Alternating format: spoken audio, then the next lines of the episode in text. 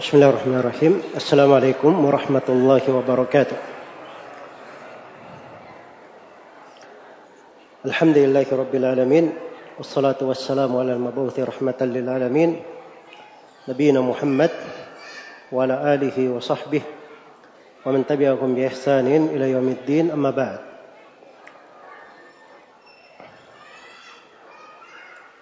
Baik, sebenarnya di pembahasan seputar bidah ada pembahasan-pembahasan terkait dengan hukum-hukum tingkatan-tingkatan di dalam bidah itu. Dan ada pembahasan terkait dengan orang-orang yang melakukan bidah. Para ahlul bidah. Namun kita tidak masuk di pembahasan itu karena Sebenarnya pembahasan itu kalau kita lewati itu juga akan memberikan kejelasan kepada kita semua bahwa perkara bidah ini itu adalah masalah besar dan hal yang disepakati oleh para ulama untuk dicela sampai dinukil kesepakatan ulama untuk menghindari ahlul bidah orang-orang yang berbuat bidah Baik. Dan di sini saya akan menyempurnakan dari pembahasan-pembahasan kaidah di dalam mengenal bid'ah menentukan apa itu bid'ah agar supaya jangan ada yang salah kaprah keliru di dalam memahami dari pembahasan-pembahasan seputar bidah tersebut. Baik. Di antara hal yang di antara pokok pembahasan di sini termasuk kaidah penting bahwa asalnya di dalam ibadah. Kita berbicara tentang ibadah. Asalnya dalam ibadah adalah tauqifiyah. Berhenti di atas dalil. Dan asalnya di dalam ibadah dilarang melakukan ibadah kecuali dengan dalil. Dilarang melakukan ibadah kecuali dengan dalil. Itu prinsip dasar.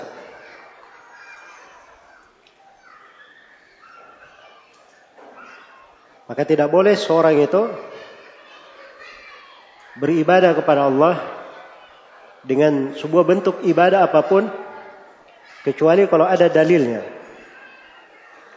Kecuali kalau ada dalilnya. Baik. Ini kaidah besar ya. Telah dibacakan ayat-ayat dan hadis-hadis Rasulullah Sallallahu Alaihi Wasallam tentang larangan berbuat bidah dan celaan terhadap bidah. Ini semuanya menunjukkan kaidah dasar ini bahwa asal di dalam ibadah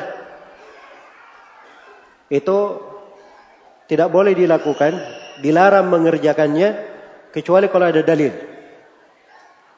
Kecuali kalau ada dalil dari Rasulullah sallallahu alaihi wasallam.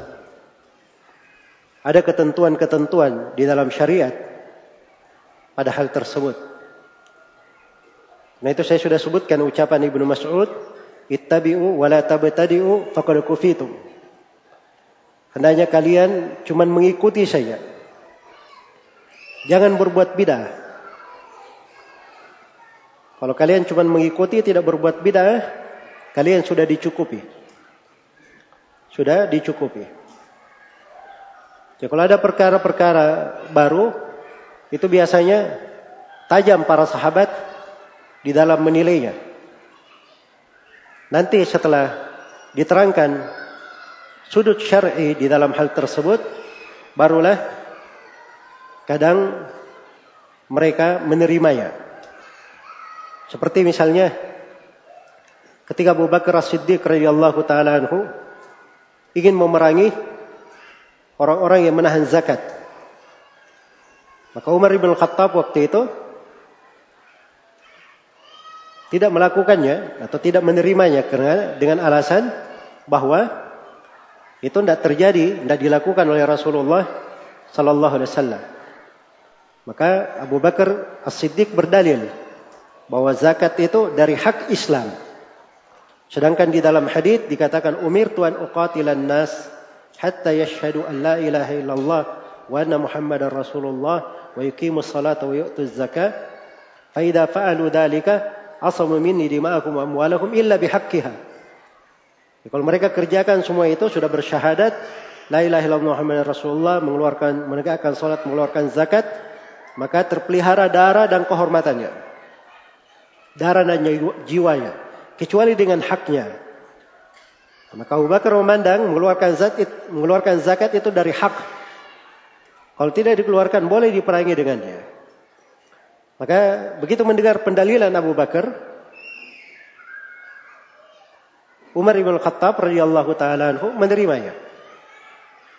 Itu kebiasaannya di tengah para sahabat Rasulullah Shallallahu Alaihi Wasallam.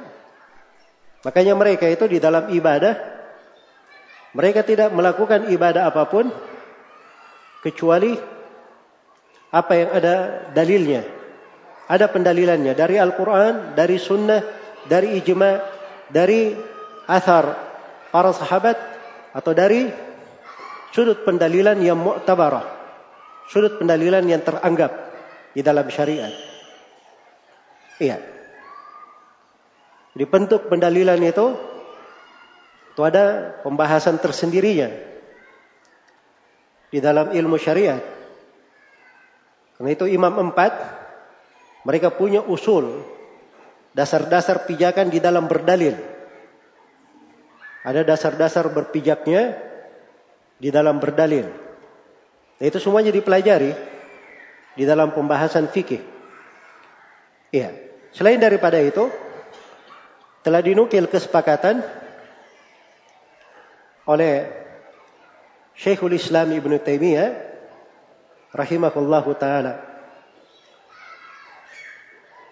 Dinukil kesepakatan bahwa tidak boleh seorang pun itu beribadah kepada Allah dengan sesuatu yang dia cintai atau yang dia pandang ya kecuali dengan ibadah yang disyariatkan.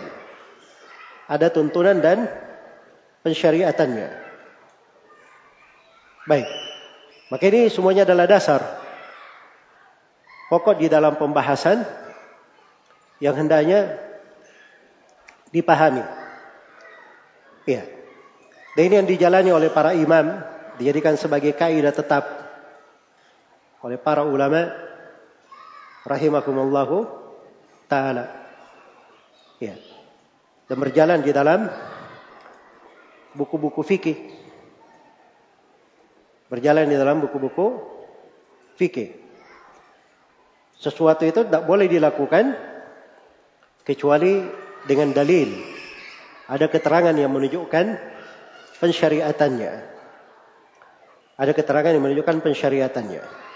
Baik dari sini lahir sejumlah syubhat. Maksudnya dari pembahasan ini, ini diragukan oleh sebagian orang. Mereka mengatakan bahwa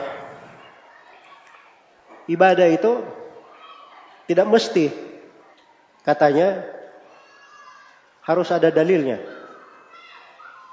Ya. Ibadah itu tidak mesti harus ada dalilnya. Jadi mereka menganggap bahwa kaidah al-ibadah tauqifiyah, ibadah itu tauqifiyah harus dibangun di atas dalil, harus berhenti, tidak boleh berjalan kecuali dengan dalil. Mereka anggap bahwa itu kaidah bukan secara mutlak. Bukan secara mutlak. Ya. Dan ini syubhat. Syubhat pada sebagian orang mereka berdalilkan dengan sebagian hal yang datang dari sahabat Rasulullah sallallahu alaihi wasallam. Misalnya, kita beri contoh-contoh syubhat mereka di sini. Satu, Misalnya dengan pendalilan mereka wudhu Bilal di belakang setiap sholat. Iya. Jadi katanya di antara dalil yang menunjukkan bahwa ibadah itu tidak mesti harus ada dalil, bukan tauqifiyah, adalah Bilal. Bilal itu setiap kali sholat, setiap kali beliau berhadas, beliau bersuci, lalu sholat dua rakaat. Lalu sholat dua rakaat. Ya, dan inilah yang menyebabkan apa namanya Bilal radhiyallahu taala anhu itu dilihat suara atau didengar suara terompanya oleh Nabi Shallallahu alaihi wasallam di sorga. Ketika Bilal ditanya tentang apa amalan yang paling dia harapkan, maka Bilal menyebut solat sunnah dua rakaat setelah wudhu itu. Baik. Jadi kata mereka, ini menunjukkan bahwa tidak mesti ada dalil. Soalnya Bilal ditanya oleh Nabi, kenapa kamu bisa saya dengar suaramu, suara terompamu di sorga. Nah, Bilal sebut karena dia sholat dua rakaat. Nah, itu menunjukkan tidak mesti ada dalilnya. Bilal berijtihad sholat sunnah dua rakaat dan Nabi dan dia didengar suara terompanya di mana? Di sorga. Baik. Pertama, ini pendalilannya, cara berdalilnya, ini adalah hal yang keliru. Kekeliruannya dari sudut mana? Menyelisih Al-Quran. Menyelisihi hadits Rasulullah Wasallam. Menyelisihi kesepakatan ulama. Itu kaidah yang diterangkan bahwa ibadah asalnya tidak boleh dilakukan atau dilarang kecuali dengan dalil itu adalah hal yang ditunjukkan oleh Al-Quran. Oleh hadits Rasulullah dan ditunjukkan oleh kesepakatan ulama. Iya. Karena itu siapa yang membuat syariat maka pasti akan ditanyakan terhadapnya. Am lahum syuraka au syara'u lahum minad dini ma lam ya'dan bihillah? Apakah mereka punya sekutu-sekutu yang membuat syariat apa yang tidak diizinkan oleh Allah? Ya semua harus ditanya tentang izin dari Allah.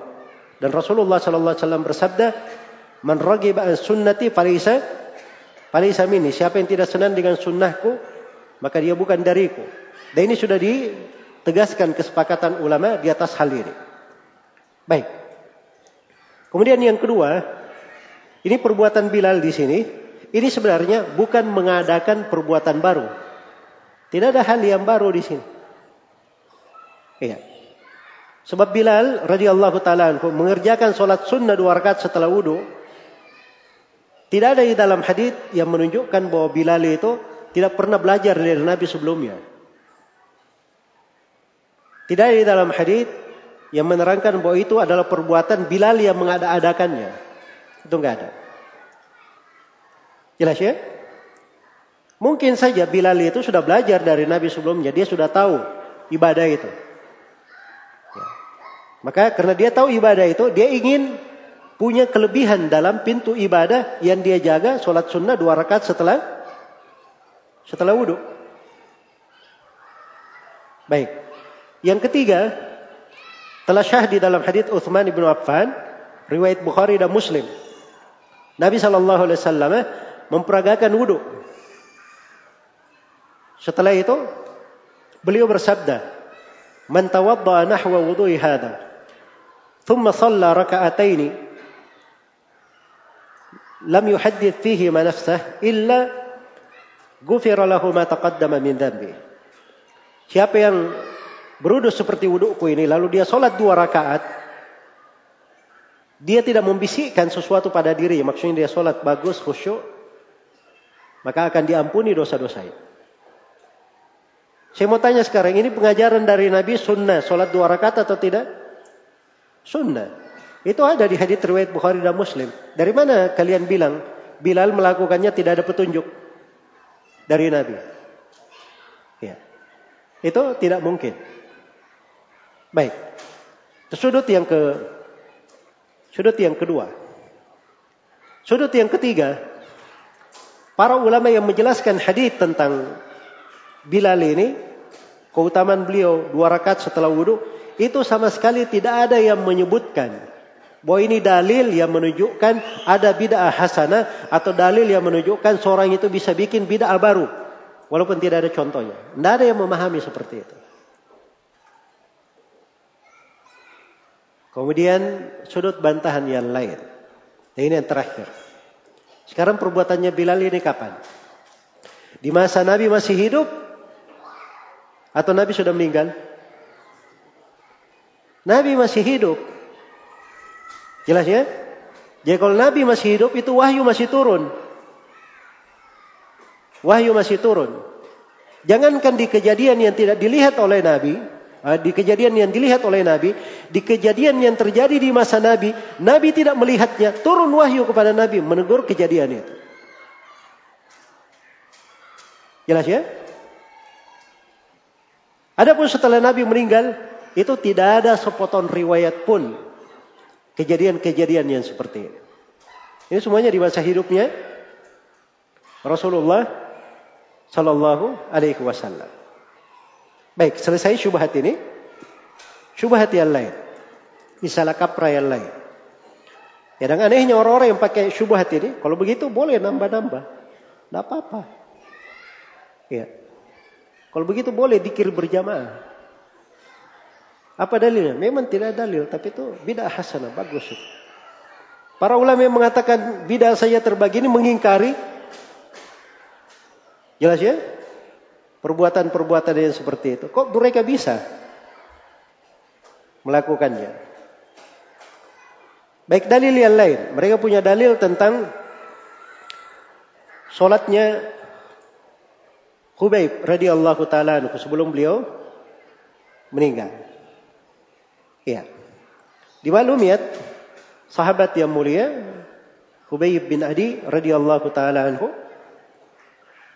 Beliau itu sholat sunnah dua rakaat sebelum beliau dibunuh. Beliau ditawan oleh kaum musyrikin di Mekah, di penjara.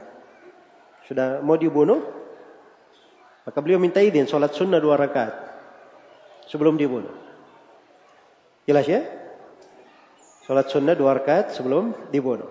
Maka datang di dalam sebagian riwayat bahwa Khubayb ini adalah orang yang memberi sunnah untuk setiap muslim yang dibunuh di kondisi ditawan oleh musuh, dia melakukan sholat dua rakaat. Lakukan sholat itu. Nah, datanglah mereka ini yang salah kaprah mengatakan, wah ini dalil. Boleh melakukan apa? Boleh melakukan sholat sunnah atau boleh melakukan ibadah-ibadah walaupun tidak ada dalilnya. Baik, dan ini pemahaman keliru. Pemahaman keliru. Sudut kekeliruannya kita jawab dari dua. Jawaban umum dan jawaban khusus. Adapun di jawaban umum yang pertama, kita katakan bahwa yang kamu pahami bahwa boleh melakukan ibadah tanpa dalil itu adalah hal yang menyelisih Al-Quran, menyelisih sunnah, dan menyelisih kesepakatan para ulama. Berarti pemahamanmu itu pasti salah. Begitu dulu kayak gini. Tidak mungkin ada hal sudah diterangkan dalilnya dalam Al-Quran, dalam sunnah disepakati oleh para ulama, terus dipetik dari sebuah hadith, dia memahami hal yang berbeda dengan itu. Ya, jawaban umumnya pasti kamu keliru. Karena menyelisih Al-Quran, Sunnah, dan kesepakatan ulama. Kemudian yang kedua dari jawaban umum, ini kejadian terjadi di masa siapa? Di masa hidup Nabi Sallallahu Alaihi Wasallam. Nabi masih hidup. Wahyu masih turun. Iya. Adapun kalian sekarang kalau dia pakai ini beda keadaannya. Syariat sudah tetap, sudah sudah wahyu sudah terputus. Segala sesuatu sudah pasti. Tidak boleh bikin perkara-perkara baru. Jelas ya? Ini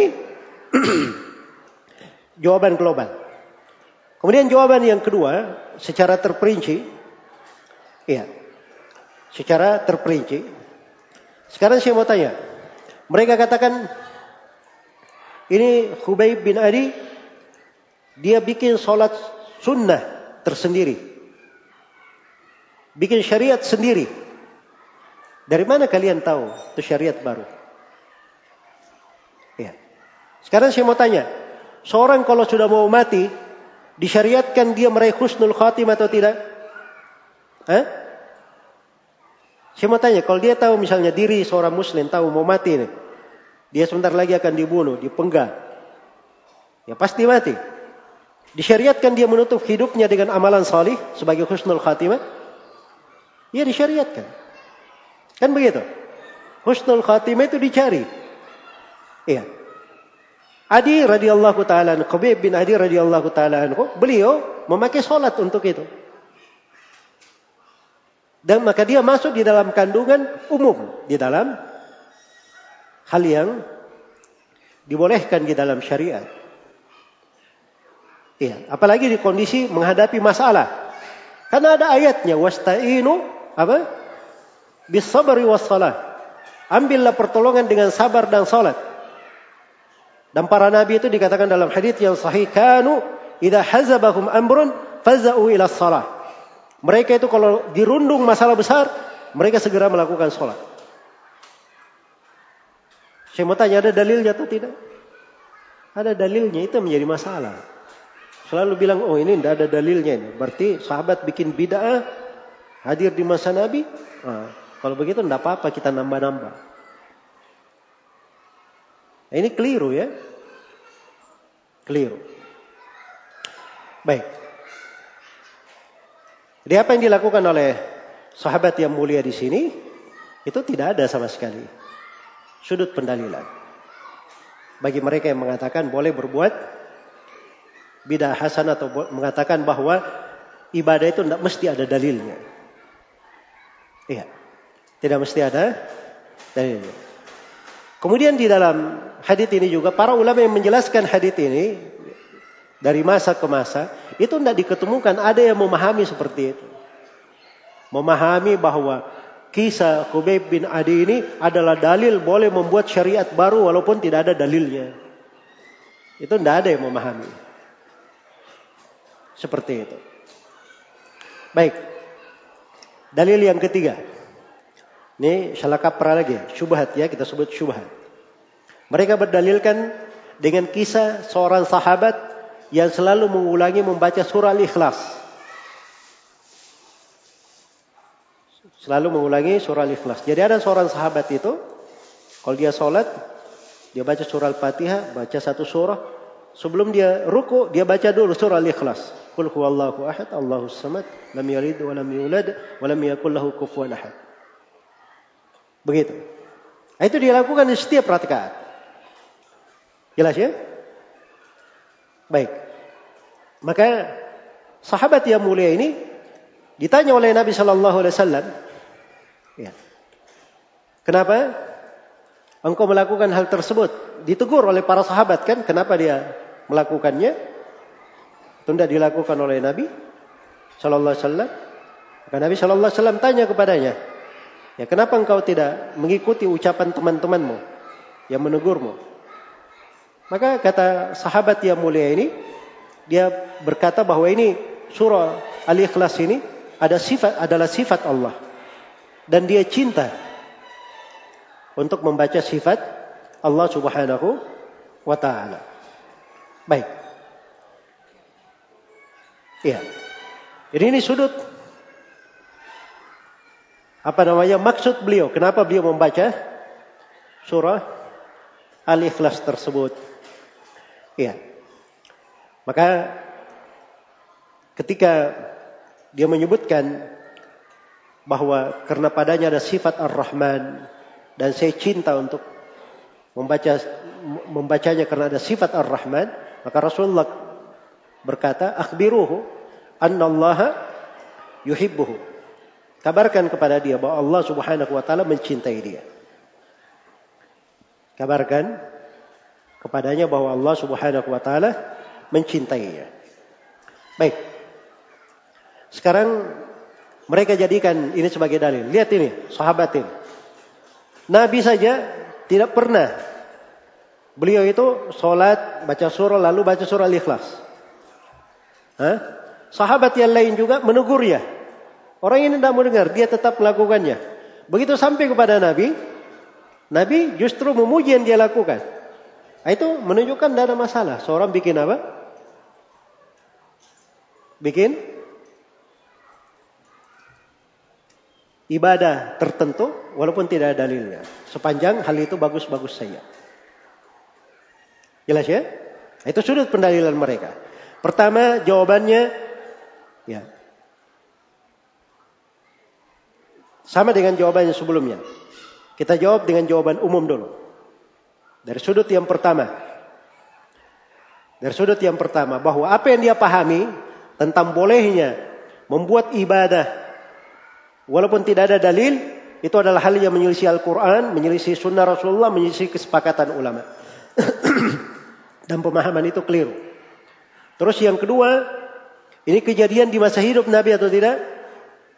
Di masa hidup Nabi. Kemudian yang ketiga, para ulama yang menjelaskan hadis ini tidak ada sama sekali yang mengatakan seperti itu. Bahwa ini hadis adalah dalil boleh membuat ibadah baru.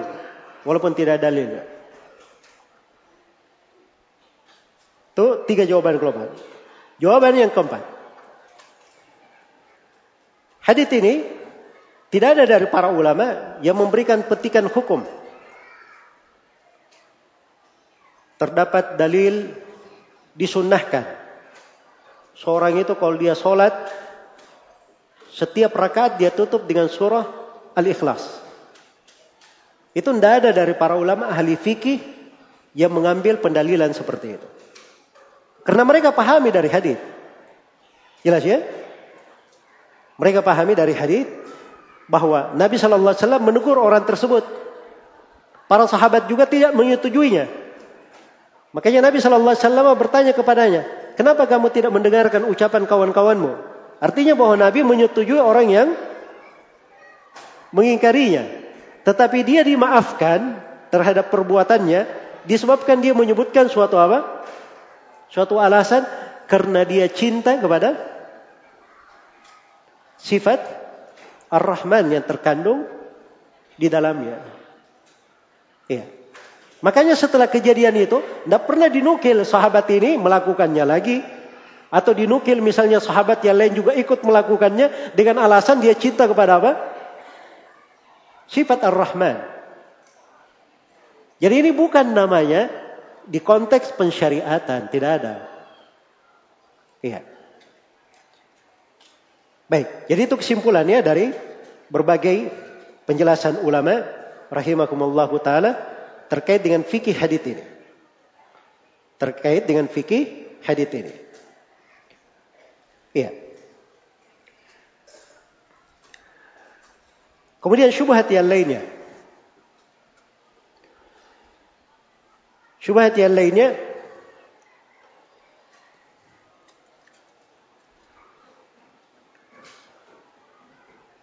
Itu terkait dengan kisah pembacaan surah Al-Ikhlas juga. Jadi ada orang kalau setiap malam dia sholat, di sholat malamnya, dia cuma membaca surah Al-Ikhlas di setiap rakaat. Ya dia ulangi sampai subuh. Kul huwallahu ahad itu saja dia baca sampai subuh. Maka ketika hal itu disampaikan kepada Nabi Shallallahu Alaihi Wasallam,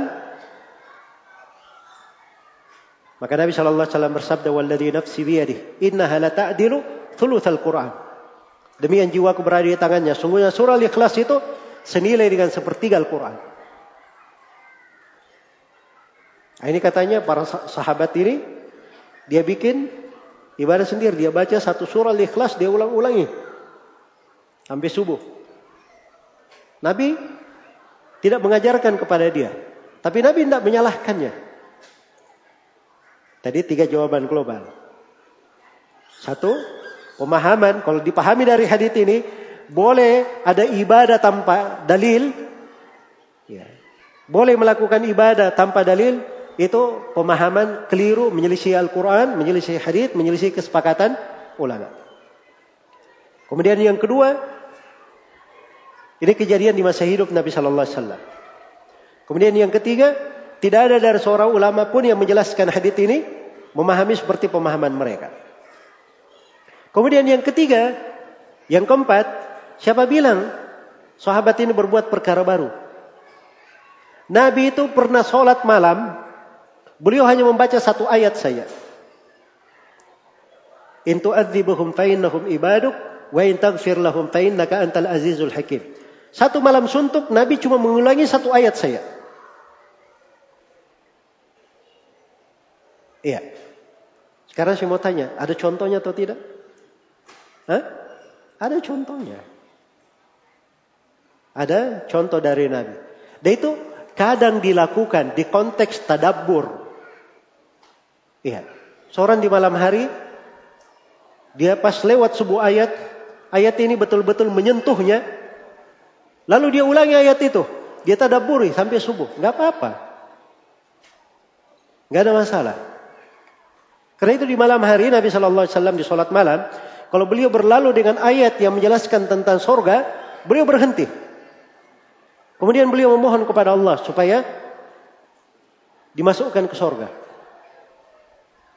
Memohon mendekatkan, didekatkan, diberi amalan yang mendekatkannya ke sorga.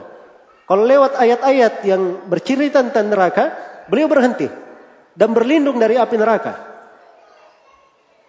Itu ada dari sunnah Nabi. Iya. Makanya jangan bilang, oh itu tidak ada, tidak ada dalilnya. Sahabat ini tidak pernah diajari oleh Nabi, dia bikin perkara baru. Itu nggak ada seperti itu. Jelas ya? Tidak ada. Baik. Pendalilan yang lain. Ya. Mereka juga berdalilkan dengan seorang sahabat yang Nabi di sebuah perjalanan dalam hadits riwayat Bukhari dan Muslim dalam sebuah perjalanan Nabi dan para sahabat sedang sholat. Sementara sahabat ini dia hanya menyendiri duduk tidak ikut sholat. Ini dia bersendirian dengan sesuatu tidak tanya kepada Nabi. Katanya ini menunjukkan boleh seorang itu apa? Berbuat sesuatu ya yang penting apa namanya? Tidak melanggar saja di dalam syariat. Baik. Dan ini kisah tentang turunnya ayat tayamum ya. Nah sahabat ini ketika ditanya, kenapa kamu bersendirian tidak sholat? Dia berkata, ya Rasulullah, saya junub. Sementara tidak ada air. Tidak ada air ya. Ijtihad dia, dia pergi duduk. Tidak ikut sholat. Maka turunlah syariat tayamum. Iya. Kita jawab dengan tiga jawaban tadi itu global. Tambah jawaban yang keempat. Ini sahabat jangan dikatakan dia tidak tidak dalil. Dia itu sudah paham dari Nabi. Kalau berudu, kalau mau bersuci itu pakai air. Waktu itu belum ada syariat tayamum. Jadi dia cuma tahu pakai air. Kalau tidak ada air ya mau diapain? Kan begitu. Nah, itu bukan namanya dia bikin perkara baru. Dia itu mengamalkan apa yang dia ketahui dari Nabi Shallallahu Alaihi Wasallam. Baik. Pendalilan mereka yang lain. Mereka berdalilkan dengan seorang sahabat yang bermunajat kepada Allah dengan menyebut Alismul A'zam. Nama yang teragung. Iya. Jadi ada seorang sahabat yang apa namanya? Dia sholat Lalu dia berdoa, Allahumma inni as'aluka bi anna lakal hamd la ilaha illa anta bari'us samawati wal ard ya dal jalali wal ikram ya hayyu ya qayyum. Nah, dia sebut kalimat itu. Maka Nabi wasallam bersabda, laqad da'a laqad bi ismillahil a'zam. Sungguh dia telah berdoa dengan menyebut nama Allah yang teragung. Yang kalau alladzi idza du'iya bihi ajab. Kalau Allah di mohoni dengan menyebut nama ini Allah akan kabulkan. Wa idza su'ila u'ti. Kalau diminta kepada Allah dengan menyebut nama ini, Allah akan beri. Iya. Kata mereka ini konteks doa ini tidak pernah diajarkan oleh Nabi. Sahabat ini yang beri jihad. Hah? Berarti boleh kita beri jihad sendiri. Boleh bikin perkara baru walaupun tidak dalilnya. Baik. Jawaban global. Yang pertama, pemahaman kamu boleh membuat ibadah tanpa dalil itu menyelisih Al-Quran, menyelisih hadith, menyelisih kesepakatan ulama. Kemudian yang kedua, Iya. Yang kedua, ini kejadian semuanya terjadi di masa Nabi Shallallahu Alaihi Wasallam. Kemudian yang ketiga, tidak ada seorang pun dari ulama yang menjelaskan hadits ini memahami seperti menyebutkan seperti yang kamu sebutkan. Iya. Baik. Kemudian jawaban yang keempat, tidak ada di dalam hadits ini yang menunjukkan bahwa sahabat ini itu selalu melakukan doa tersebut, meminta doa dengan menyebut doa itu. Terus menerus kontinu. Ini kan di pembahasan tasyahud akhir. Dia sudah tasyahud, dia berdoa. Dia sebut itu. Jelas ya? Bukan keberdoa setelah tasyahud ada syariat umumnya. Karena Nabi Shallallahu Alaihi Wasallam bersabda dalam hadits riwayat Bukhari dan Muslim, "Thumma liyatakhayyar minat doa masya." Kemudian setelah itu dia pilih dari doa apa yang dia inginkan.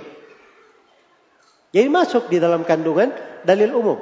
Dan sahabat ini nggak disebut dia melakukannya terus menerus sehingga dikatakan dia bikin syariat sendiri, bikin bid'ah baru, bikin ibadah sendiri, tidak diajari oleh Nabi, Nabi menyetujuinya. Tidak bisa menjadi pendalilan seperti itu. Baik. Iya. Jadi itu jawabannya ya. Demikian pula dengan pendalilan mereka yang lain. Ya. Pendalilan mereka yang lain tentang sahabat yang membaca doa setelah ruku itu. Ya. Jadi ada seorang sahabat yang membaca doa setelah ruku. Di belakang Nabi Shallallahu Alaihi Wasallam dia berkata, Rabbana walakal hamdu hamdan kathiran tayyiban mubarakan fi. Begitu Nabi selesai sholat, Nabi bertanya, siapa yang membaca doa itu tadi? Ya. Maka sahabat itu berkata, saya Rasulullah. Maka Rasulullah bersabda, laqad ra'aitu bid'an wa thalathina malakan yabtadirunaha ayyuhum yaktubuha. Saya sudah melihat lebih dari 30 malaikat berlomba-lomba menulis pahala yang kamu ucapkan itu. Jadi katanya Nabi Sallallahu Alaihi Wasallam mendengar sahabat membaca itu. Nabi tidak pernah ajarkan dia. Kayak Nabi siapa yang bilang gitu tadi? Ya. Ternyata tidak disalahkan. Malah disebutkan malaikat berlomba-lomba untuk apa? Untuk menulisnya. Tiga jawaban global. Yang pertama, kalau dipahami dari hadis ini, boleh membuat ibadah tanpa dalil, itu adalah pemahaman yang menyelisihi Al-Quran, menyelisihi sunnah, dan menyelisihi kesepakatan ulama. Kemudian yang kedua, ini kejadian di masa hidup Rasulullah Sallallahu Alaihi Wasallam. Kemudian yang ketiga, tidak ada seorang ulama pun yang menjelaskan hadis ini membetik kandungan faedah dari hadis bahwa hadis ini menunjukkan boleh membuat ibadah tanpa dalil. Tidak ada. Kemudian yang ketiga atau yang keempat, ya, yang keempat ini sama ya dari jenis doa. Ya, kan di ruku boleh seorang itu berdoa. Eh, tidak boleh seorang itu berdoa. Karena ada ketentuan umumnya boleh berdoa. Makanya sahabat ini baca doa dengan lafadznya sendiri. Tidak ada masalah. Tapi tidak ada dalil atau tidak ada keterangan yang menunjukkan bahwa sahabat ini continue membacanya. Kalau dia continue, ah, itu namanya dia bikin syariat sendiri untuk diri ya. Tapi tidak ada dalil yang menunjukkan tentang hal tersebut. Jelas ya? Baik. Kemudian dari sudut yang ke yang kelima, ya, dari sudut yang kelima, memang di kalimat-kalimat terkait dengan doa ini itu ada di sebagian riwayat bahwa Nabi Shallallahu Alaihi Wasallam itu ketika beliau bangkit dari ruku, i'tidal di Sahih Muslim beliau membaca apa? Sami Allahu liman hamida. Hamdan sami Allahu liman hamida. Rabbana walakal hamdu. Hamdan kathiran tayyiban mubarakan fi mil as-samawati wa mil al-ard wa mil ma min syai'in ba'du. Wal majd. La mani lima ataita wa la mu'ti lima manat. Wala yanfa'u dzal jaddi minkal jadd. Itu dibaca oleh Nabi. Ada potongan doa itu. Jelas ya? Baik. Jadi ketika dia baca sebagian dari doa yang pernah didengar dari Nabi, itu boleh atau tidak? Boleh saja, nggak ada masalah. Sebab itu tambahan dari sunnah-sunnah di dalam sholat. Baik, makanya tidak ada dalil terkait dengan hal tersebut. Iya. Berikutnya, di antara dalil juga yang mereka pakai, katanya ada para sahabat, sekelompok sahabat yang melewati sebuah desa. Desa ini ya dimintai oleh para sahabat supaya menjamu mereka sebagai tamu. Penduduk desa tidak mau. Maka para sahabat pun berangkat meninggalkan desa. Tengah jalan dipanggil salah seorang dari penduduk desa minta tolong. Ternyata kepala desanya sedang disengat kalajengking. Ada di antara kalian yang bisa merukyah? Kata sahabat iya. Sebagian sahabat, seorang sahabat berkata iya. Tapi dengan syarat kamu beri upah setelah saya rukyah. Ya. Maka disepakati. Pergilah dia merukyah, dia rukyah dengan membaca surah apa? Surah Al-Fatihah. Sembuh. Terus dikasih kambing banyak. Pulanglah mereka kepada Nabi, bertanya tentang hal tersebut. Nabi malah tidak menyalahkan mereka. Dan Nabi berkata, kalau begitu kalian beri saya juga jatah dari kambing-kambing itu. Nah ini menunjukkan, lihat, dia bikin hal baru. Merukia dengan apa? Surah Al-Fatihah. Dan Nabi ketika ditanya tentang itu, Nabi berkata, tidakkah dia tahu bahwa Al-Fatihah itu adalah rukyah? Tidakkah dia tahu bahwa Al-Fatihah adalah apa? rukyah. Baik. Jadi ini dipakai juga sebagai sudut pendalilan oleh mereka. Baik, sudah kita terangkan ya tiga jawaban global itu untuk hal yang seperti ini. Iya. Baik. Kita jawab dengan jawaban yang keempat. Jawaban yang keempat ini pembahasannya ini bukan bukan masalah ibadah, ini masalah pengobatan namanya. Ibadah itu harus dibangun di atas dalil. Tapi kalau pengobatan, rukyah itu dibangun di atas percobaan.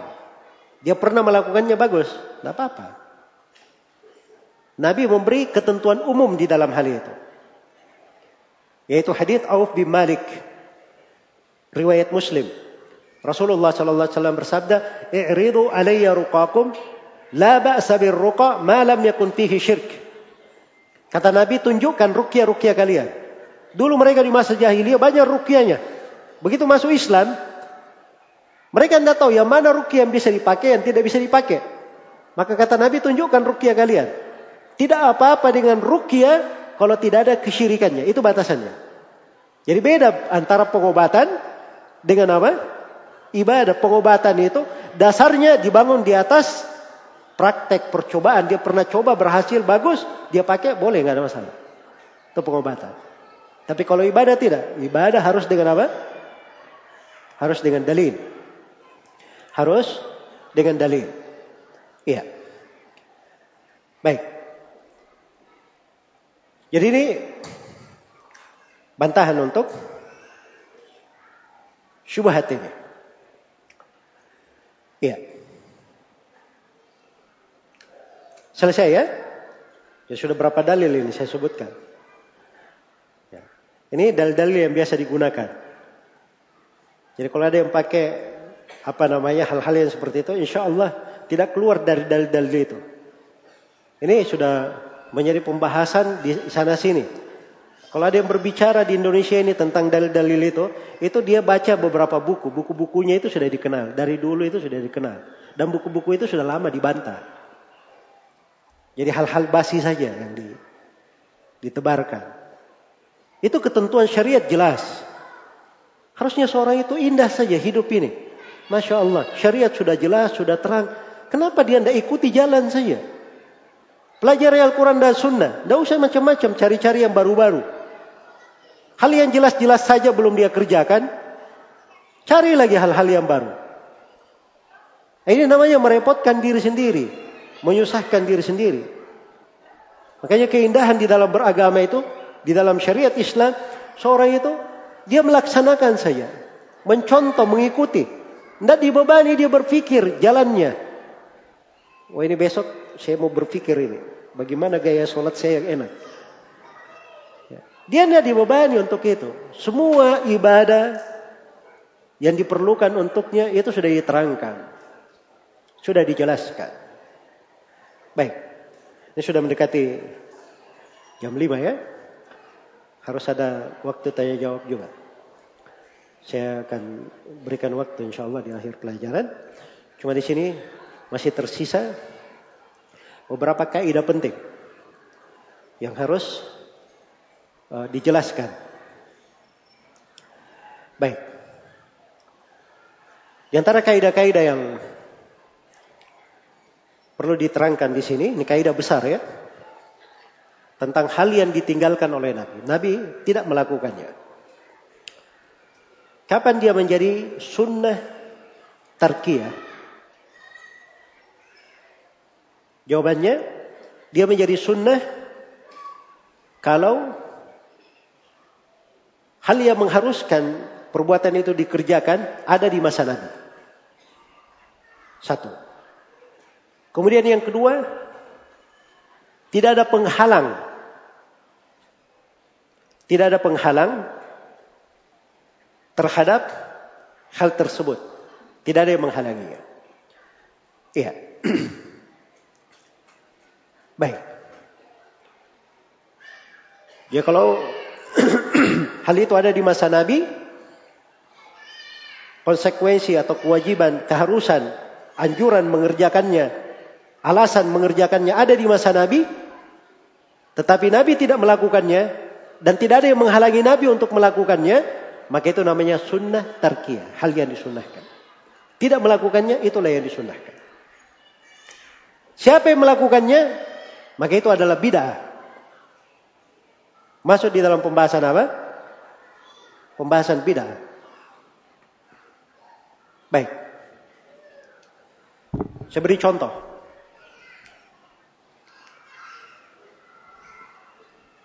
Maulid. Iya. Merayakan Maulid Nabi Shallallahu Alaihi Wasallam. Baik. Kita tanyakan kepada orang yang melakukannya. Apa alasan dia melakukannya? Ya. Rame-rame pasti dia akan menjawab kecintaan kepada Nabi Sallallahu Alaihi Wasallam. Baik, kecintaan kepada Nabi. Saya mau tanya, para sahabat cinta kepada Nabi atau tidak? Eh? Cinta kepada Nabi. Jelas ya? Para sahabat melakukan maulid? Tidak ada melakukannya. Jadi Jangan menganggap diri kalian lebih cinta kepada Nabi daripada para sahabat. Para sahabat tidak ada yang melakukannya. Iya. Tidak ada yang melakukannya.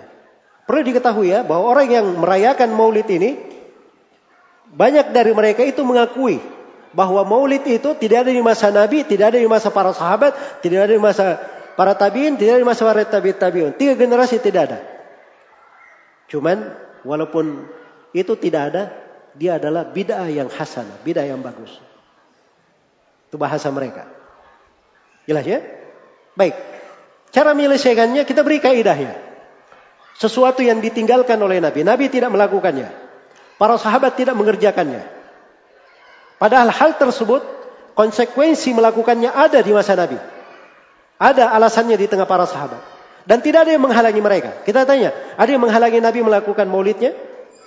Tidak ada. Ada yang menghalangi para sahabat? Tidak ada. Berarti ketika Nabi tidak melakukannya, itu adalah hal yang apa? Hal yang disunnahkan. Sunnahnya tidak melakukannya. Nah, itu namanya sunnah tarkiyah. Jadi siapa yang mengerjakannya, itulah berbuat bid'ah namanya. Ya. Itu menentang syariat. Karena Rasulullah SAW tidak melakukannya, para sahabat tidak tidak mengerjakannya. Padahal mereka juga cinta kepada Nabi Shallallahu Alaihi Wasallam. Baik. Jelas ya? Contoh yang kedua. Contoh yang kedua. Dikir menggunakan ismul mufrad. Nama tunggal. Ya. Allah, Allah, hu, hu. Ya. Sekarang banyak riwayat ya. Ha, ha. Ya. Mungkin ada he, he nanti. Ya. Jelas ya? Jadi katanya kalau sudah serius dikir, pertama itu dikirnya subhanallah, alhamdulillah, wala ilaha illallah, Allah akbar. Sudah saking asyiknya sisa la ilaha illallah, la ilaha illallah. Sudah semakin larut la ilaha, la ilaha. Sudah semakin larut hu hu hu hu. Ya. Jelas. Sekarang tanya ke mereka. Ini dikir huhu ini pertama kalau dibahas sesuai dengan kaidah tadi ini ibadah. Ibadah itu harus ada dalil. Mana dalilnya? Tidak ada dalil. Yang ada menyelisih dalil. Karena dalam Al-Quran dan dalam hadits Rasulullah ketika diajarkan bacaan-bacaan itu selalu lengkap, tidak ada yang ringkas. Tidak ada yang dipatah-patah, dipotong-potong. Jelas ya? Selalu lengkap. Huwallahu alladhi la ilaha illahu. Lengkap. Diterangkan. Subhanalladzi sakhkhara lana hadha. Lengkap.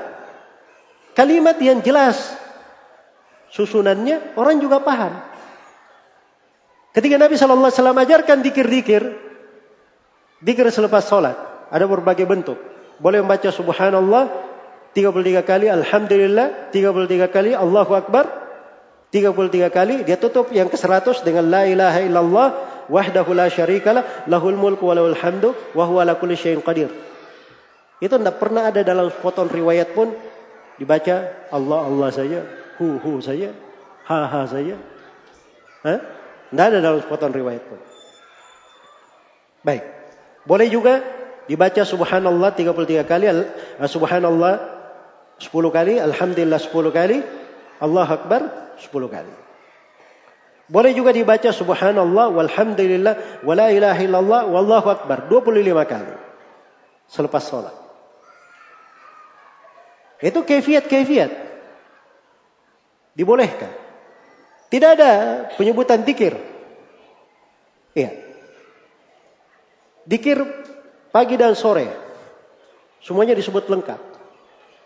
Tidak pernah Nabi Shallallahu Alaihi mengajarkan cuma membaca Allah Allah atau hu hu saya. Atau disebutkan bacaan aslinya begini.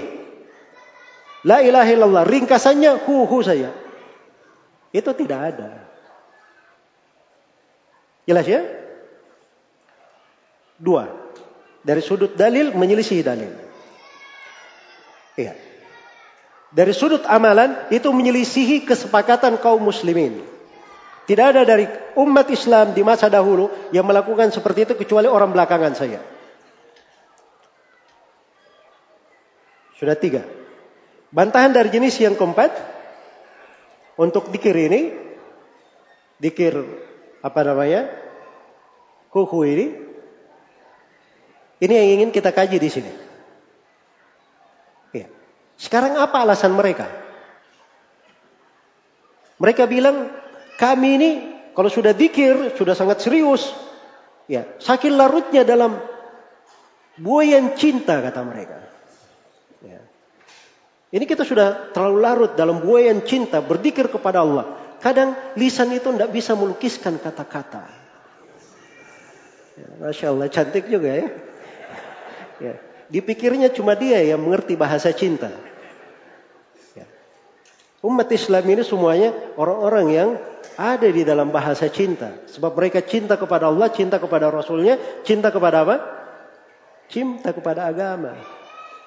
Tapi cintanya tidak segila cinta kalian. Masa cinta sampai nama dipotong-potong? Jelas ya?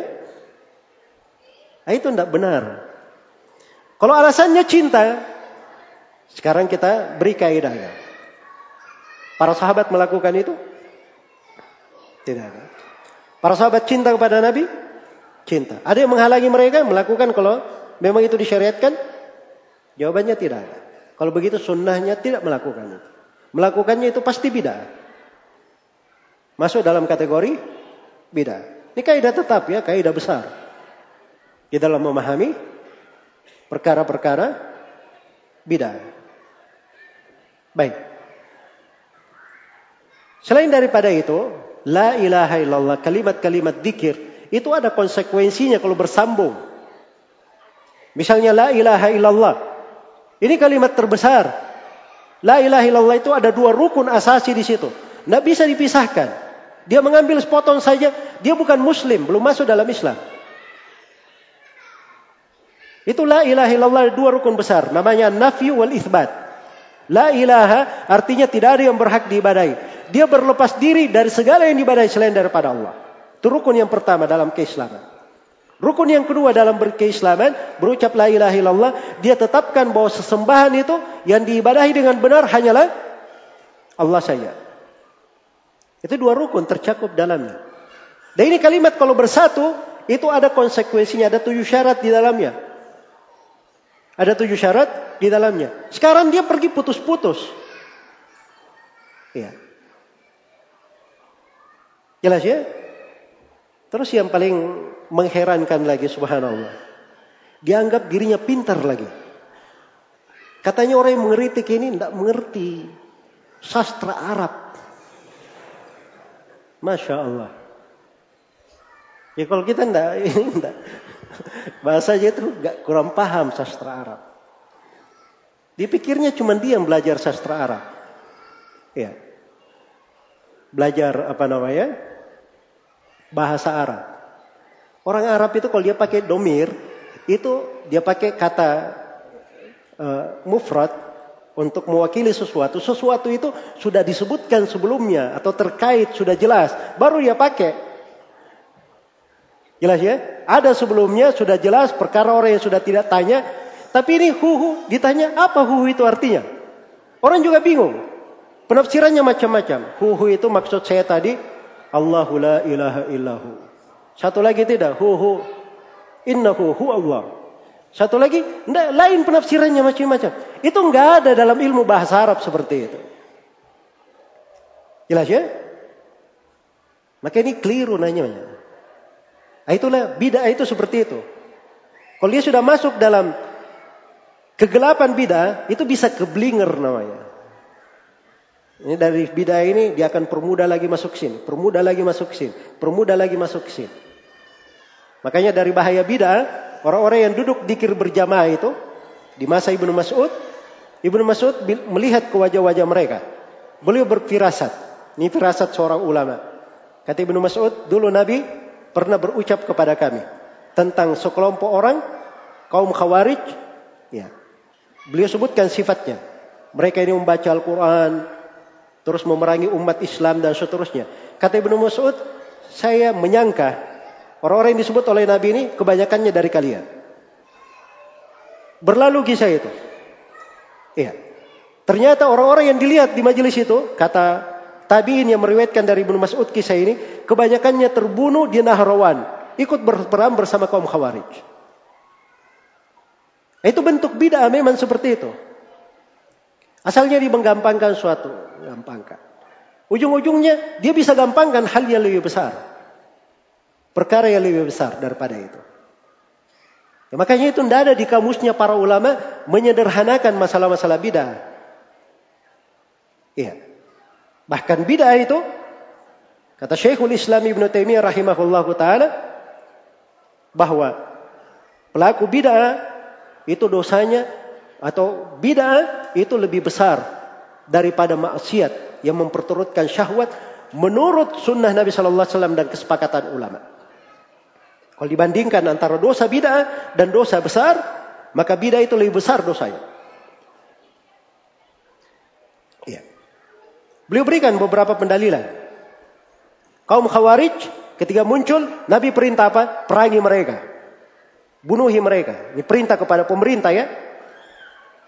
Orang yang dibunuh oleh kaum Khawarij itu Orang yang mati syahid yang terbaik yang pernah ada di bawah kolom bumi. Kolom langit. Yang pernah ada di bawah kolom langit. Dan orang khawarid yang mati itu adalah sejelek-jelek mayat, sejelek-jelek bangkai yang pernah ada di bawah kolom langit. Ini untuk kaum khawarij. Tapi terhadap pemerintah yang zalim, Nabi perintah untuk bersabar. Karena itu menjadi kesepakatan ahli sunnah bersabar terhadap kedoliman pemerintah bagaimanapun kedoliman dia. Tidak boleh melakukan kudeta, perlawanan, demo-demo, dan semisal dengannya. Baik, lihat perlakuannya berbeda. Khawarid diperangi, pemerintah zalim disuruh apa? Bersabar. Karena khawarid ini kekeliruan mereka terkait dengan bid'ah. Ada pun pemerintah yang zalim, kekeliruan mereka itu terkait dengan dosa dan maksiat, perbuatan kedoliman, kesewenang-wenangan. Karena memang bid'ah itu lebih besar bahayanya di dalam syariat. Hukumnya juga lebih besar di dalam agama. Jelas ya? Karena itu pelaku pencuri, dia mencuri harta orang, ya, itu dipotong tangannya. Berzina, kalau dia belum menikah, itu cuma dicambuk seratus kali dan diasingkan selama setahun. Jelas ya? Tapi kalau dia adalah orang yang menyampaikan bid'ah dan mengajak manusia ke situ menyesatkan manusia itu pemerintah boleh memenggal lehernya. Ini saya berbicara pemerintah ya. Pengadilan. Bukan orang per orang. Jangan sampai ada yang menukil lagi dari saya. Ustadz boleh katanya membunuh ahlul bidah. Wah gawat juga saya nanti. Ini hukum pemerintah. Sebab hukum-hukum yang seperti itu, itu memang di dalam syariat Islam, itu hanya boleh dilakukan oleh pemerintah. Tidak ada di dalam syariat kita ini apa yang namanya main hakim sendiri. Apa yang namanya apa? Main hakim sendiri. Iya. Makanya itu coba ahlul bidah saja yang biasanya kerjanya main hakim sendiri. Ada masalah? Oh, kita sweeping. Iya. Dilakukan ini. Emang kamu pemerintah? Jelas ya? Hal-hal yang seperti itu itu itu bukan urusan orang per orang, itu urusan pengadilan. Untuk mewujudkan sebuah keadilan harus di pengadilan. Bagaimana caranya dia tangkap orang? Diteriaki maling, maling, maling, dikejar, digebukin sampai mati. Ternyata dia tidak maling. Siapa yang berdosa? Cuma dengar informasi saja maling. Jelas ya? Datang ke tempat kemungkaran. Wah ini berzina ini. Kenapa? Karena dia ada di tempat perzinahan. Itu tidak benar pembuktian. Orang mencuri saya, dia mencuri. Itu kalau dia masuk ke pengadilan, pertanyaan yang pertama dia tanyakan barang apa yang dia curi. Satu. Nilainya berapa? Tanya nilainya. Sebab yang dijatuhkan hukum potong tangan itu harus pada barang yang nilainya seperempat dinar ke atas. Jelas ya? Baik. Ketika dikatakan dia mencuri, ditanyakan mana saksinya. Kalau ada yang berkata, Pak itu tetanggaku itu. Ya, memang mentong dia sering seperti itu. Tidak boleh seperti itu, nggak ada. Nggak cukup. Kamu lihat, kamu ada di situ, Nah itu ditanya saksi ini. Ya. Kalau maju saksi, saksinya diperiksa lagi. Ini persaksiannya bisa diterima atau tidak? Gapai saksinya juga. Perlu diperiksa juga. Kan begitu? Harus diperiksa, dipaksikan saksi itu. Ada ada standarnya di dalam persaksian. Baik, sudah ada yang menyaksikan dia mencuri dua orang. Harus ada dua saksi. Saksikan mencuri. Pertanyaan berikutnya. Ditanya, dia mencuri, mencuri HP. HP-nya HP apa? Oh, HP-nya ini Pak, HP bagus. Nokia tahun 90. Eh, itu harganya sekarang anak kecil pun diberi mungkin dia tidak mau terima. Dipakai lempar anjing pun belum tentu berfungsi. Jelas ya? Yang seperti itu barang namanya tidak bernilai, itu tidak dianggap. Tidak ada dihukum mencuri, dipotong tangannya. Oh dia mencuri HP apa? Oh HP bagus pak, model terakhir. Harganya berapa? di pasaran. Itu 30 juta Pak. Oh ya nggak apa-apa. Ini sudah melewati 30 juta. Pertanyaan berikutnya, di mana dia curi? Itu Pak, dia lagi di tokonya, HP-nya disimpan di atas etalase. Si pencuri ini ya lewat, dia tergoda juga, ya disibat aja sama dia. Nah itu tidak ada hukum potong tangan. Jelas ya? Hukum potong tangan itu kalau HP-nya sudah disimpan di laci, ditimpan tempat simpan, dia pergi ambil, nah itu baru kena hukum potong tangan. Tapi kalau di atas etalase itu keteledoran, keteledoran pemilik. Ya, kenapa kamu juga pergi simpan HP-mu di situ?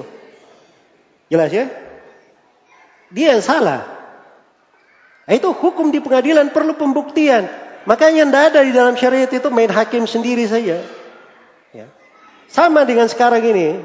Ya. Jadi pengamat politik semua. Wah ini pemerintah ini salah kayaknya kesimpulannya. Dia tidak tahu. Ya. Satu pekerjaan itu menilainya dari sudut mana. Ya, kadang satu masalah itu itu dikumpulkan 10 orang ahli membahas di bidang itu. Dia cuma menilai saya. Wah ini kayaknya pemerintah ini dongok mentong. Masa begini sih gayanya. Nah ini ini ini namanya keterlaluan. Dasarnya karena memang tidak terbiasa berpegang dengan syariat. Hal-hal bid'ah saja yang Nabi sudah peringatkan sebelum bid'ah terjadi, dia gampang-gampang aja.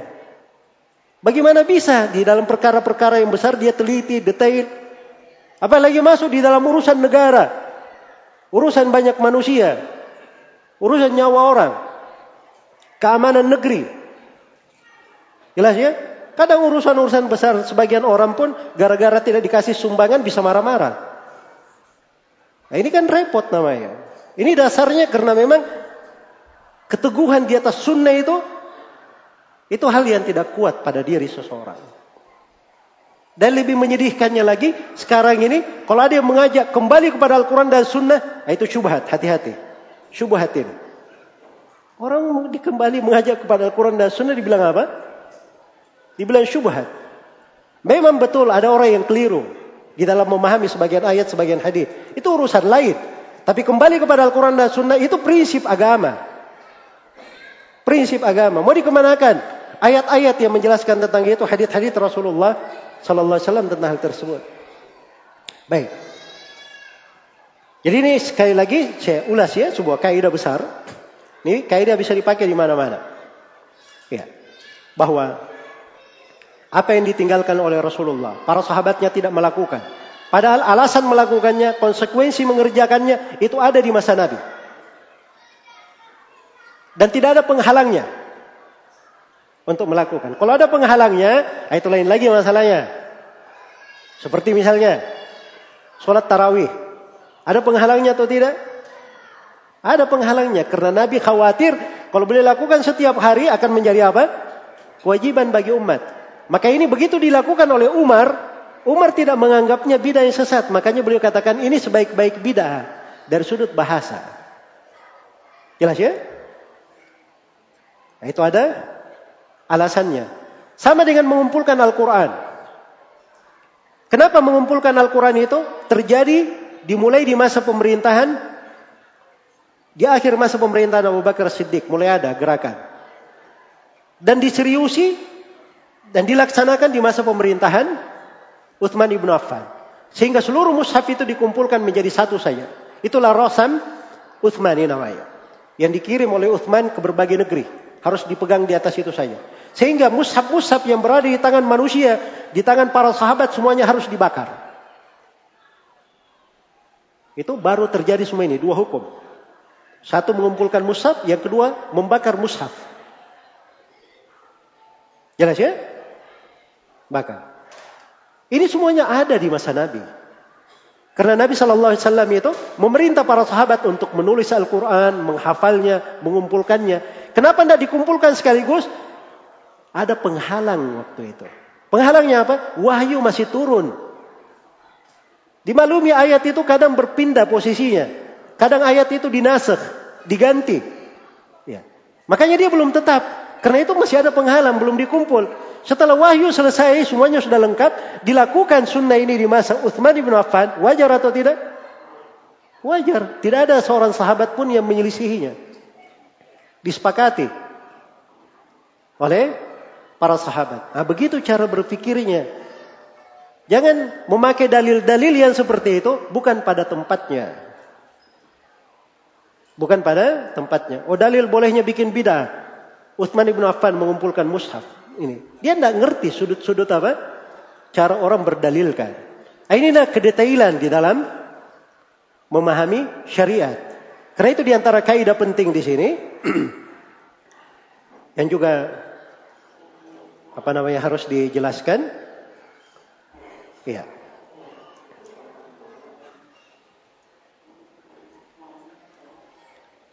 Dari kaidah penting bahwa beramal dengan sebuah nas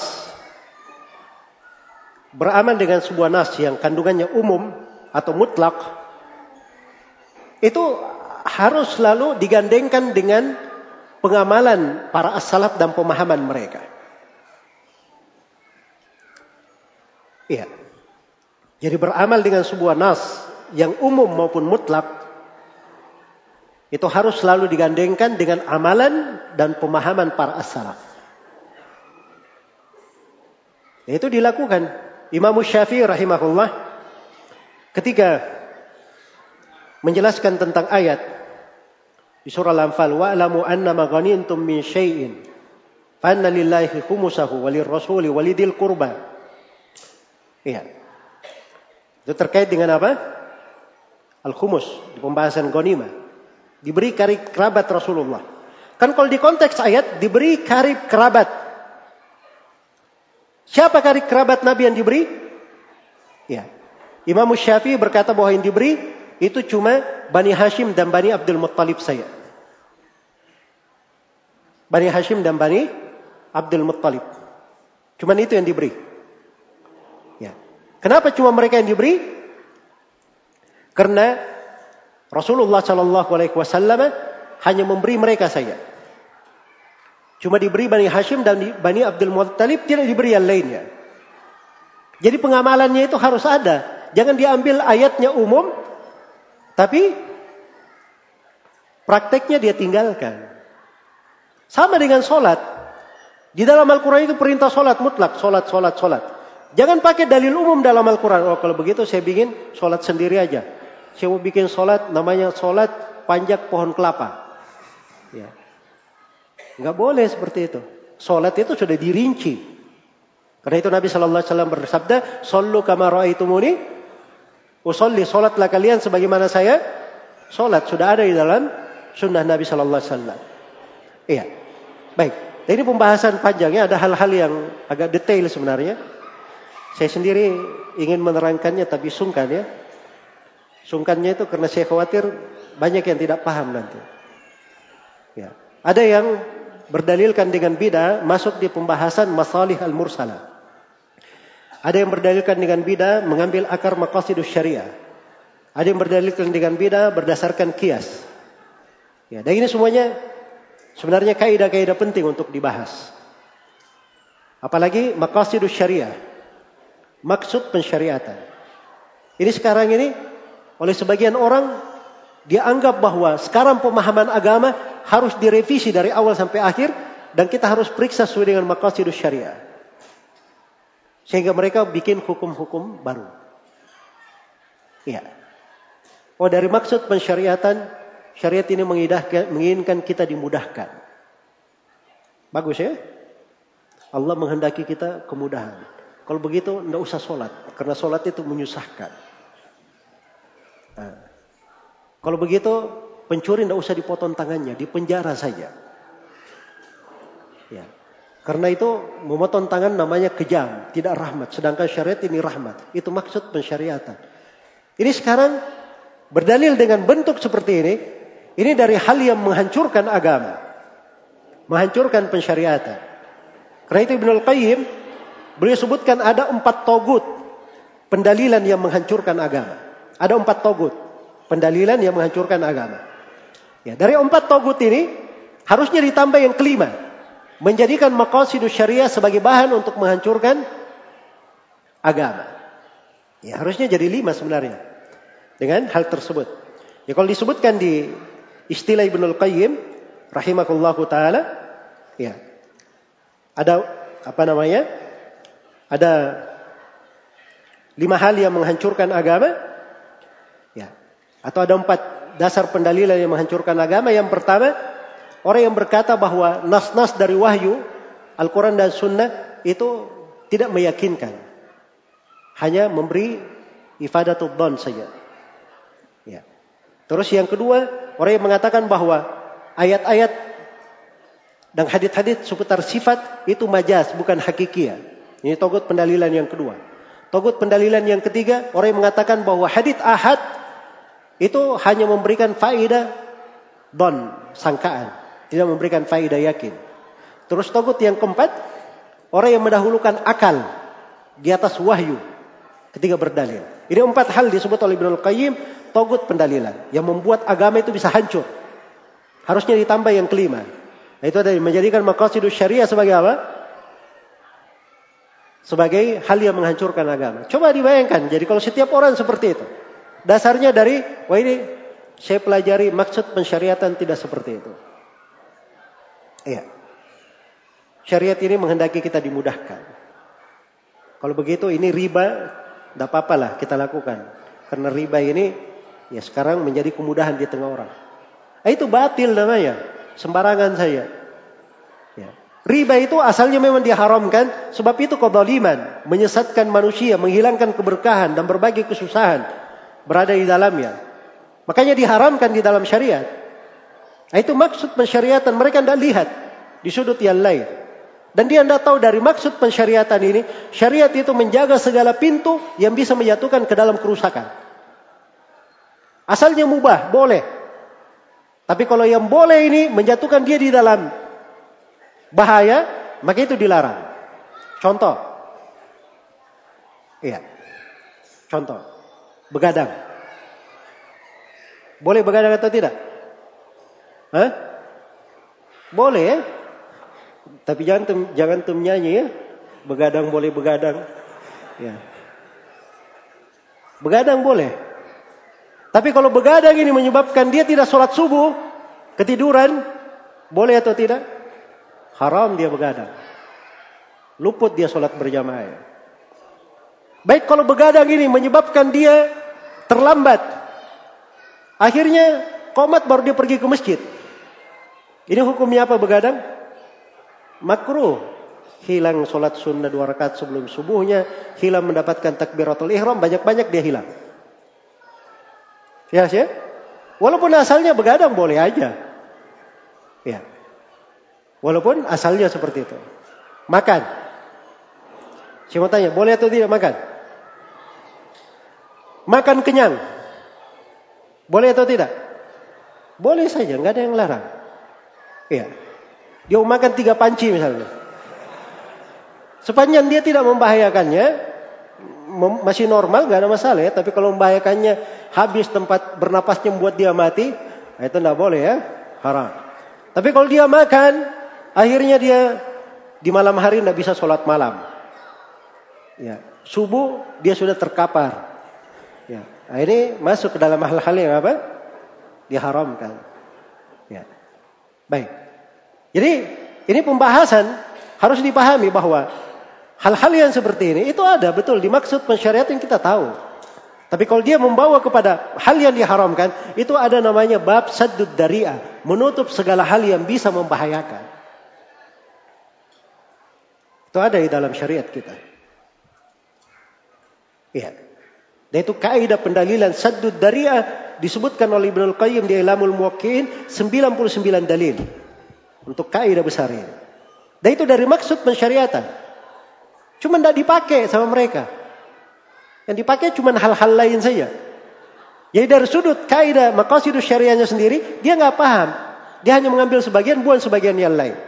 Kemudian kalau dia memakai kaidah kemudahan, hal yang dimudahkan itu ada aturan-aturannya. Jangan bikin kemudahan seenaknya saja. Oh sholat duhur empat rakaat terlalu sulit. Ya, saya mau ringkas saja. Saya kosor saja dua rakaat. Tidak boleh seperti itu. Jelas ya? Itu tidak diberi keringanan dalam hal yang seperti itu. Nah itulah ada kaidah-kaidah di penggunaan. Makanya jangan sembarangan. Menggunakan kaidah pensyariatan. Ada yang kadang sebenarnya nggak salah ya, cuman bahasa bahasanya kalau mengkritik orang itu nggak bagus. Ya, ngeritik orang. Ada sebagian orang dia lihat, oh ini tanda ya. Kalau dia pakai jubah, pakai jenggot, pakai kopiah, oh ini Wahabi. Ya. Ini ciri-ciri radikal. Ciri-ciri apa? Radikal. Jelas ya? Nah, akhirnya berbolak-balik lagi. Sekarang kalau ada orang yang tidak suka pakai jubah, suka ini, oh ini Islam Islam ini. Islamophobia. Tidak suka Islam. Nah begitu semua modelnya. Makanya saya di sebagian instansi pemerintah itu, saya ngisi di acara-acara khusus di keamanan, saya pakai jubah sengaja. Ya. Mereka tidak ada yang berbicara, tidak ada yang menegur. Supaya orang-orang itu tahu bahwa dari pihak keamanan kita itu nggak ada dibilang anti Islam seperti itu nggak, biasa aja masuk. Jelas ya? Ya. Itu untuk menghilangkan kesan. Ya. Dan saya juga ingin menunjukkan bahwa orang yang pakai jubah itu tidak semuanya seperti itu. Tidak semua orang yang senang pakai jubah, pakai apa namanya kopi ya senang berjemur di Monas sana. Ya. Itu banyak perbedaan di dalam hal-hal yang seperti itu. Baik. Jadi maksudnya di sini dalam hal berpakaian, sebagian orang masya Allah ya, ini pakai jubah ini, eh, ini bukan budaya Nusantara. Kita pakai sarung saja. Baik, sarung itu pakaian yang disyariatkan. Pikihnya dari maqasidus syariah. Masya Allah, pakai maqasidus syariah. Ya. Satu. Maqasidus syariah itu kan, di, ini bahasanya lagi ya, bahasa. Salah satu bentuk maqasidus syariah sebenarnya. Cuma dia bahasakan, seakan-akan maqasidus syariah cuma di situ menjaga dororiyat yang lima. Penjagaan terhadap agama, terhadap jiwa, terhadap harta, terhadap akal, dan terhadap kehormatan. Lima. Padahal maqasid di dalam pembahasan maqasid itu ada tiga.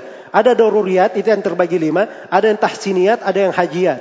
Terus maqasid itu dibagi tiga di sudut lain. Ada namanya maqasid kuliah, maqasid nau'iyah, maqasid juz'iyah. Ya. Itu urutan-urutannya ada pembahasannya. Cuma ini orang-orang dia baru lihat sesuatu, oh ini ilmu bagus ini. Ya. Oh ini bisa saya pakai sikat si ini. Tidak benar cara belajar seperti itu. Ilmu itu dipelajari dari awal sampai akhir. Dipahami apa maksudnya.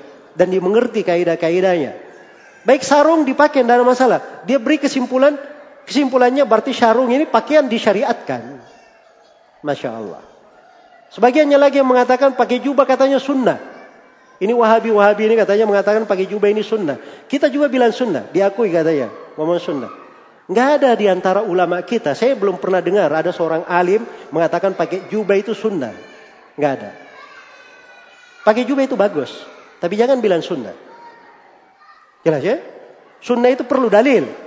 Apa perintahnya dari Al-Quran, dari hadith, tuntunan pensyariatannya itu baru bilang sunnah. Tapi kalau dia pakaian beredar di tengah masyarakat hal yang bagus, Ya kita pakai. Dari masa dahulu juga orang pakai jubah, ya. Malah di toko-toko apa namanya pahlawan-pahlawan banyak yang pakai jubah, pakai sorban. Ya, kok bisa di masa sekarang dihitung sebagai ciri apa? Ciri radikal. Nah, itu tidak benar cara yang seperti itu. Cara berpikirnya tidak benar. Baik. Jadi maksudnya di sini jangan berlebihan. Ya, di dalam menggunakan sesuatu keluar dari porsinya. Ah, ini bisa menyeret nanti ke pembahasan-pembahasan bidah. Kemudian di sudut yang lain lagi. ini saya berbicara di sudut al-masalih al-mursalah. Ada satu ilmu sebagaimana maqasidus syariah, masalihul mursalah, ini bagian dari ilmu usul fikih. Ya, apakah ada masalih mursalah atau tidak ada? Bagi yang mengatakan tidak ada itu yang namanya istilah masalih mursalah. Kalau dia maslahat rajihah itu masuk dalam hal yang disyariatkan. Kalau dia maslahat yang tidak rajih atau mulgha itu masuk ke dalam hal yang diharamkan. Berarti tidak ada itu masalah mursala bagi mereka. Tapi sebagian ulama mengatakan ada. Bagi yang mengatakan ada, dia syaratkan tiga syarat. Syarat yang pertama, masalih ini itu tidak bertentangan dengan sebuah maksud dari maksud pensyariatan. Kemudian syarat yang kedua, masalih ini itu tidak bertentangan dengan Al-Quran, dengan hadith, dengan Kesepakatan para ulama. Kemudian syarat yang ketiga, disyaratkan dia bukan maslahat yang mulghah. Maslahat yang syariat sudah menetapkan itu tidak boleh dipakai. Kalau ini tiga syarat itu boleh. Ya. Jelas ya? Nah, makanya dari sudut masalih mursalah ini, Banyak di antara mereka bikin hal-hal dianggap sebagai apa? Sebagai ibadah. Itu kan maslahat, masalih mursalah. Tidak apa-apa kita kerjakan. Tidak apa-apa kita laksanakan. Iya.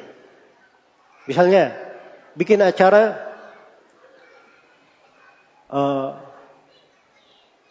bikin acara sedekah bersama di hari tertentu. Iya. Dia buat misalnya sedekah bersama di hari Jumat. Kita bersedekah di ini saja. Nah, ini kan tidak apa-apa. Hari Jumat itu tempat berkumpulnya manusia, banyak orang. Itu masalah mursalah.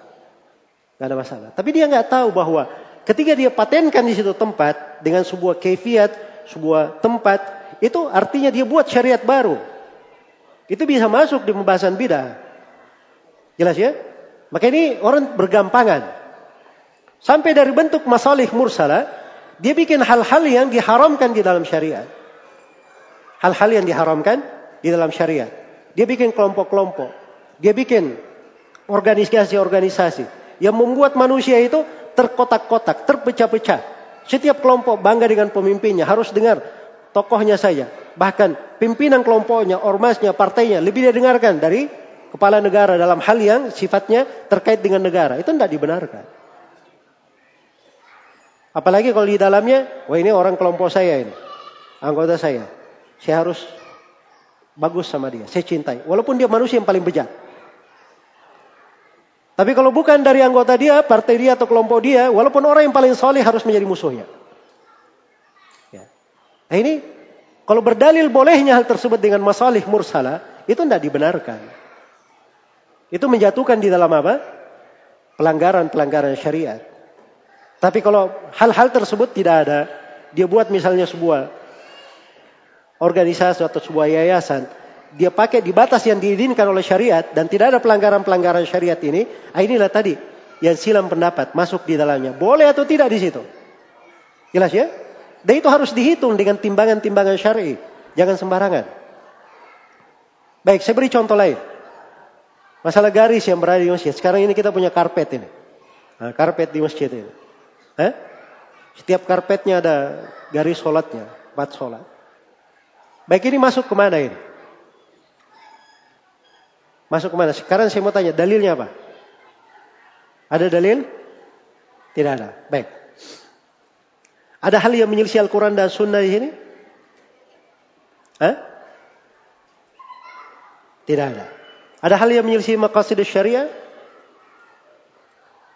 Nah, di sini perlu didudukkan ya dengan cermat. Jadi kalau karpetnya orang sholat biasa tidak perlu, tiba-tiba dia datang, dia kasih garis begini, nah ini namanya dia membuat sesuatu yang dilarang. Pertama selain daripada dia memasukkan hal yang asalnya kita punya kaidah saddud daria, menutup segala pintu yang bisa menjatuhkan dalam kesalahan. Kan begitu. Itu tidak diperlukan.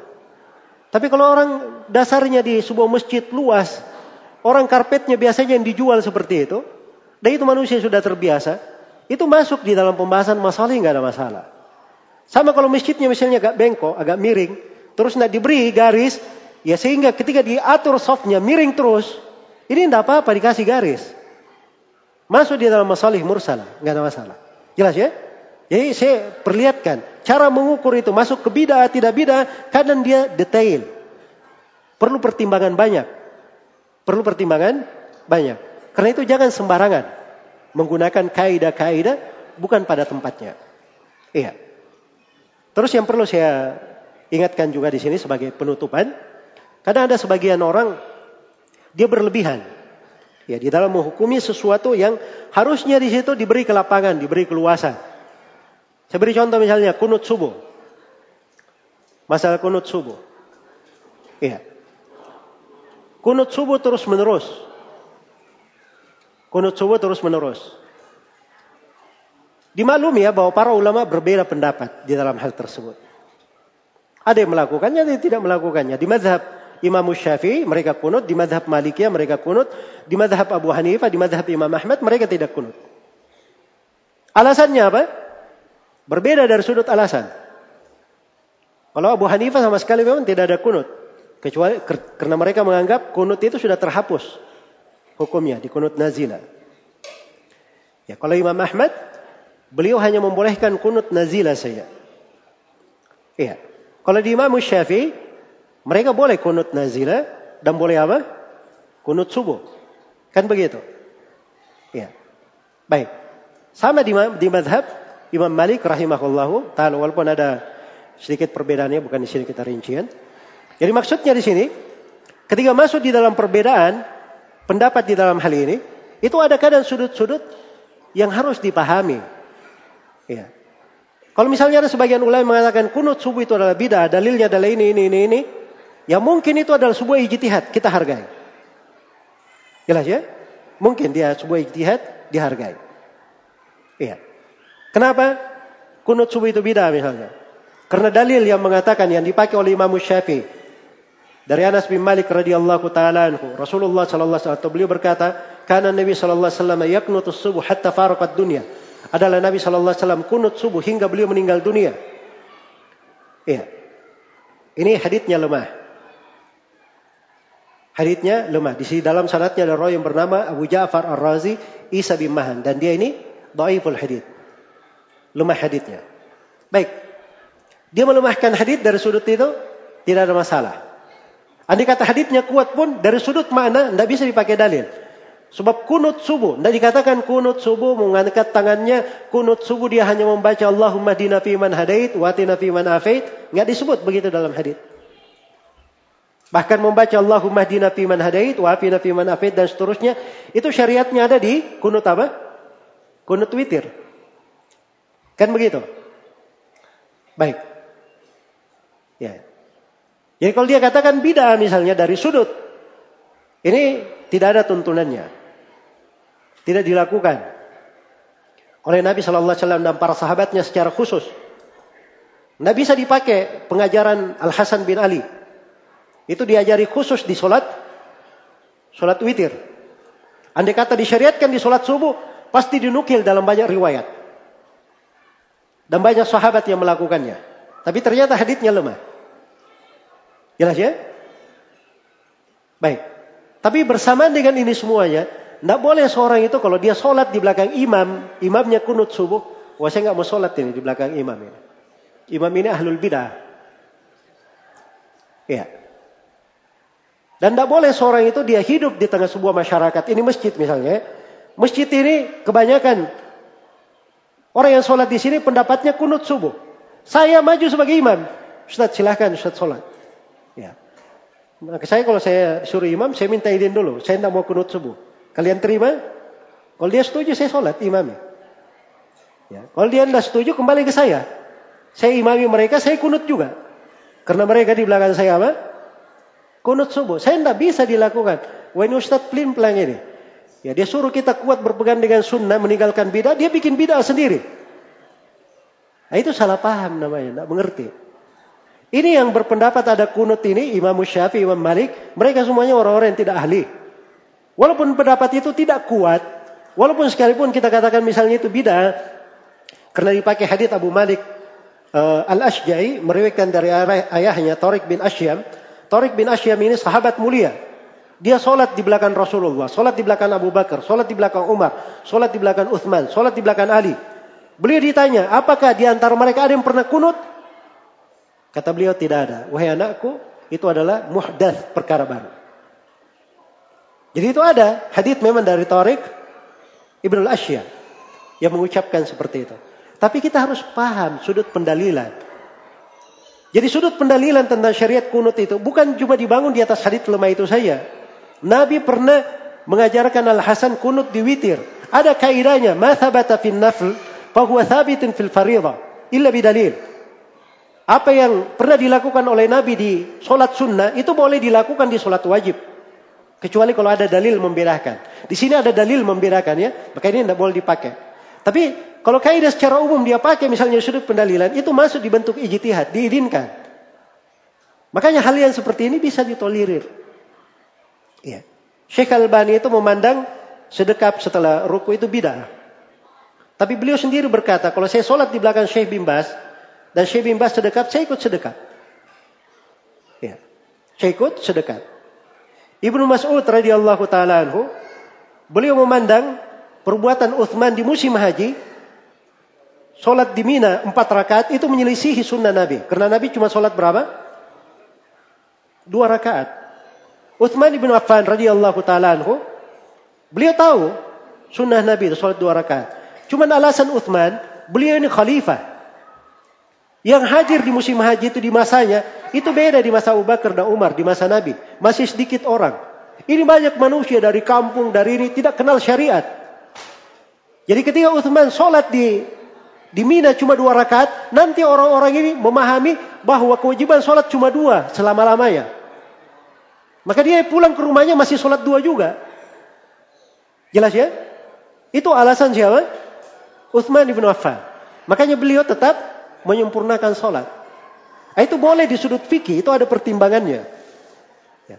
Maka Ibnu Mas'ud karena berbeda pendapat, ya beliau sholat dua rakaat. Ibnu Mas'ud memandang. Uthman sholat empat rakaat. Tapi di waktu sholat, Ibnu Mas'ud ikut sholat di belakang Uthman. Ditanya, kenapa tadi kamu ingkari terus ikut sholat? Kata Ibnu Mas'ud, al-khilafu syar. Perbedaan pendapat itu jelek. Tercelah. Ini kaidah-kaidah ada di tengah para ulama. Ya. Jangan berlebihan juga ya. Wah ini ustadz-ustadz yang ikut kunut subuh ini di tengah jamaah yang kunut subuh, ini kurang salafi. Ya, jelas ya? Ada lagi sebagiannya Masya Allah ya. Baju koko, dia lihat orang pakai baju koko, ini salafinya kurang kurang mantap. Ya. Diukur dengan baju koko, Masya Allah, salafinya kurang mantap. Ya. Ini tidak benar ya hal-hal yang seperti itu. Harus diluruskan. Itu kekeliruan-kekeliruan dasarnya ini ilmu. Ada sudut-sudutnya, ada pembahasan-pembahasannya. Ya kalau saya bercerita uh, di dalam pembahasan ini banyak ya, banyak hal yang saya belum uraikan. Tapi mudah-mudahan apa yang kita dengarkan, walaupun itu mungkin cuma sedikit, mudah-mudahan bermanfaat bagi seluruh kawan-kawan yang hadir di sini. Wallahu taala alam. Baik ini mungkin yang bisa diterangkan di pertemuan ini. Semoga ada manfaat untuk semuanya dan saya mohon maaf atas segala macam kekurangan. Wallahu taala alam. Subhanakallahumma wa bihamdik asyhadu an la ilaha illa anta astaghfiruka wa atubu ilaik. Walhamdulillahirabbil alamin. Wassalamualaikum warahmatullahi wabarakatuh.